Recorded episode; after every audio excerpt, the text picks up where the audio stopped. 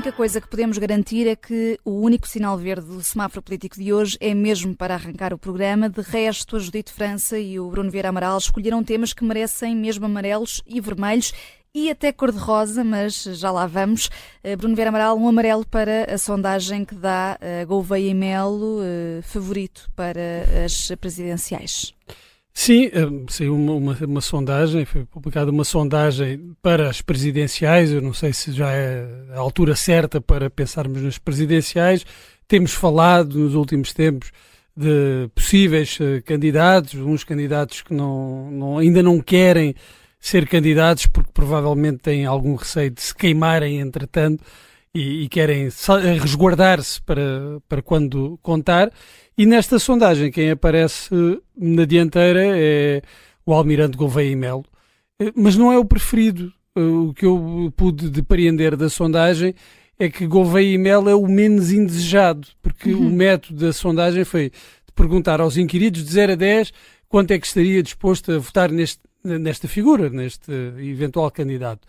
E uh, o, o, Almirante Gouveia e Melo alcançou uma média de 4,8, é, acho que não é eh, assim famosa, uh, tendo ficado à frente, por exemplo, de António Guterres, ficou em segundo com uma média de 4,4. Mas é, este lugar de António Guterres também é significativo, uh, porque se alguém tem experiência em funções que não contam para grande coisa, é o antigo primeiro-ministro, e os portugueses aqui reconhecem também é isso. Escala de 0 a 10. De 0 a 10. Hum. Uh, ou seja, ninguém tem uma, uma, uma média positiva. Exatamente. Uh, passando, passando os 5. Uh, eh, e isto já não se trata de sebastianismo, como parecia aqui há uns tempos, quando Gouveia e Mel estava em alta após o sucesso do programa de vacinação. O que temos agora é um, um sebastianismo desesperançado, aquela sensação de que isto vai dar tudo ao mesmo, independentemente de quem vá para lá. E isto, eh, este aspecto é importante. Todos os avaliados, Gouveia e Melo é aquele que tem menos notoriedade. Ou seja, é aquele que os portugueses acham que é menos conhecido, reconhecem menos do, das 17 figuras que foram uh, postas aqui à avaliação do, dos inquiridos. Uh, e, e, esse facto dele não, não, ter grande notoriedade em comparação com os outros, talvez seja a razão que explica o, o facto de ser o preferido. É porque. Eh, Diz muito da percepção que as pessoas têm sobre os outros com mais sobre, sobre os outros, uhum. que, eh, que, são políticos, quase todos, vêm da política, já tiveram, ocuparam uh, cargos uh, políticos, e aí eu vejo um, uma degradação quer da política, quer também da presidência da República, tal como, como os portugueses a entendem, e dos próprios partidos, que eles próprios também têm contribuído para isso.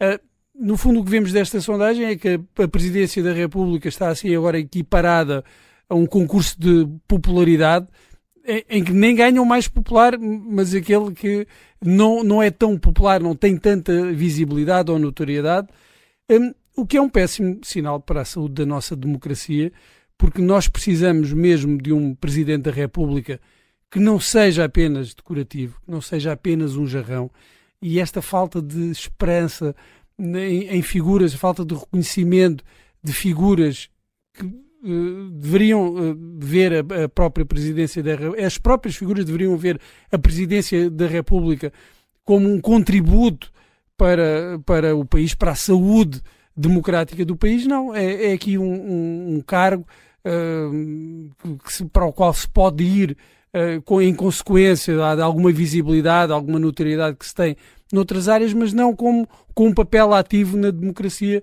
uh, portuguesa, na política uh, portuguesa. Uhum. E eu acho que há responsabilidades da parte uh, dos partidos, alguns que têm desvalorizado até o cargo de Presidente da República, também do atual Presidente da República, também não tem contribuído muito para o prestígio do cargo. Um, e eu diria quase que todos nós que, não exigimos mais uh, do Presidente da República, é muito necessário um, um Presidente da República não, não tenha funções executivas ou que esteja a disputar o, o terreno com, com o Governo, mas que tenha a sua autoridade própria, que sirva de contrabalanço ao poder que numa altura em que estamos numa maioria absoluta se torna ainda mais necessário. E é eh, durante esta maioria absoluta que as greves não param, também eh, a seguir ao amarelo vem o vermelho de França e é para a greve nas escolas outra vez.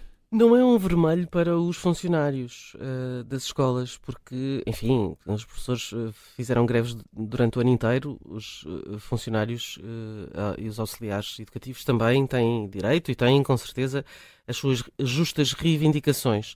Um, o que é muito curioso é que os pais dependem hoje em dia daquilo que se pode dizer que é da caridade de estranhos, porque as crianças uh, ficam uh, nas escolas uh, em circunstâncias em que não há aulas, um, à conta daquilo que antigamente chamava os ATLs, que era a atividade de tempos livres, e agora se chamam CAFs, ou enfim, vai mudar de nome. A gíria muda, mas é, é, tudo a mesma coisa. Basicamente, são monitores, não professores, que estão com as crianças, ocupam as crianças, uh, fazem atividades, fazem trabalhos, uh, brincam, divertem-se. Uh, normalmente são a parte que as crianças mais gostam do dia, é a parte, digamos, do dito CAF ou ATL. Um, e normalmente estes monitores, este, estas pessoas não fazem greve. Elas normalmente são contratadas, não, não, são, contra, não, não são da alçada do Ministério da Educação. Talvez isso explique o facto de não fazerem greve. Um, mas não deixa de ser curioso que os pais hoje dependam deste excedente, que não era mais do que no início uma forma de uh, dar aqui um prolongamento de horário aos pais, que, enfim, normalmente os pais não conseguem sair do trabalho às quatro ou às cinco da tarde e, portanto, precisam de mais uma hora para ir buscar uh, os filhos. E isto era isso, um prolongamento ou à cabeça, ou seja, às sete e meia da manhã, uhum. até as aulas começarem, digamos, à hora certa, às oito ou às nove, e ao final da tarde. Tornou-se mais do que isso. Uh, e não tivesse sido o CAF ou o ATL, e acho que uh, esses merecem um verde, o ano passado teria sido um verdadeiro inferno para os pais. Um, o Ministério da Educação, com mais, uma, com mais uma greve com a qual não sabe lidar, mostra uma total absoluta impotência perante uh, os stakeholders do setor, não é? Os, os intervenientes do setor da educação. Uh, e enquanto isso, as crianças não têm aulas, bem, mas pelo menos têm CAFs e ATLs, onde hum. se divertem. Afinal, um verde surpresa aqui neste. Não, um vermelho, é? Verde é para aqueles que não se fala, Exato. que são aqueles que estão a aguentar é, as pontas nos, uhum, últimos, nos uhum. últimos tempos. Esse verde não pré-anunciado, mas aqui também Sim. registado pela Judite França. E agora uma nova cor, Judite, muito rapidamente, um cor-de-rosa para o regresso de Pedro Nuno Santos. Uh, uh, cresce a expectativa eu não sei se recordam de uma frase do Hermano José que dizia que cresce a expectativa da juventude alemã sobre a aviação sem motor. Hum. Eu julgo que a juventude alemã, nem os banqueiros alemães, têm expectativas em relação a Pedro Nuno Santos, mas eh, eu acho que nós temos, todos, estamos todos muito expectantes sobre este regresso uh, do homem que dizia que iria pôr a tremer as pernas dos banqueiros alemães, hum. uh, que se riram bastante dessa frase e não tremeram nada. Mas em compensação, isso, enfim, é uma blague da juventude. Todos já fomos novos, sabemos que hum. dizemos disparates às vezes. Um, mas é curioso porque eu acho que agora sim Pedro Nuno Santos vai pôr algumas pernas a tremer. Um, nomeadamente as de Marta Temido e, enfim, quem sabe, uh, outras uh, figuras uh, menos iminentes do PS, mas com cargos importantes, como a ministra Mariana Vieira da Silva uhum. ou Ana Catarina uh, Mendes. Uhum. A verdade é que uh, Pedro Nuno Santos parece, desde o início, o vencedor antecipado de uma futura corrida eleitoral. E não deixa de ser curioso, porque vai estar em direto na SIC, exatamente à mesma hora que o seu sucessor, uh, que o seu adversário mais, adversário mais que provável nas próximas eleições legislativas, que é Luís Montenegro.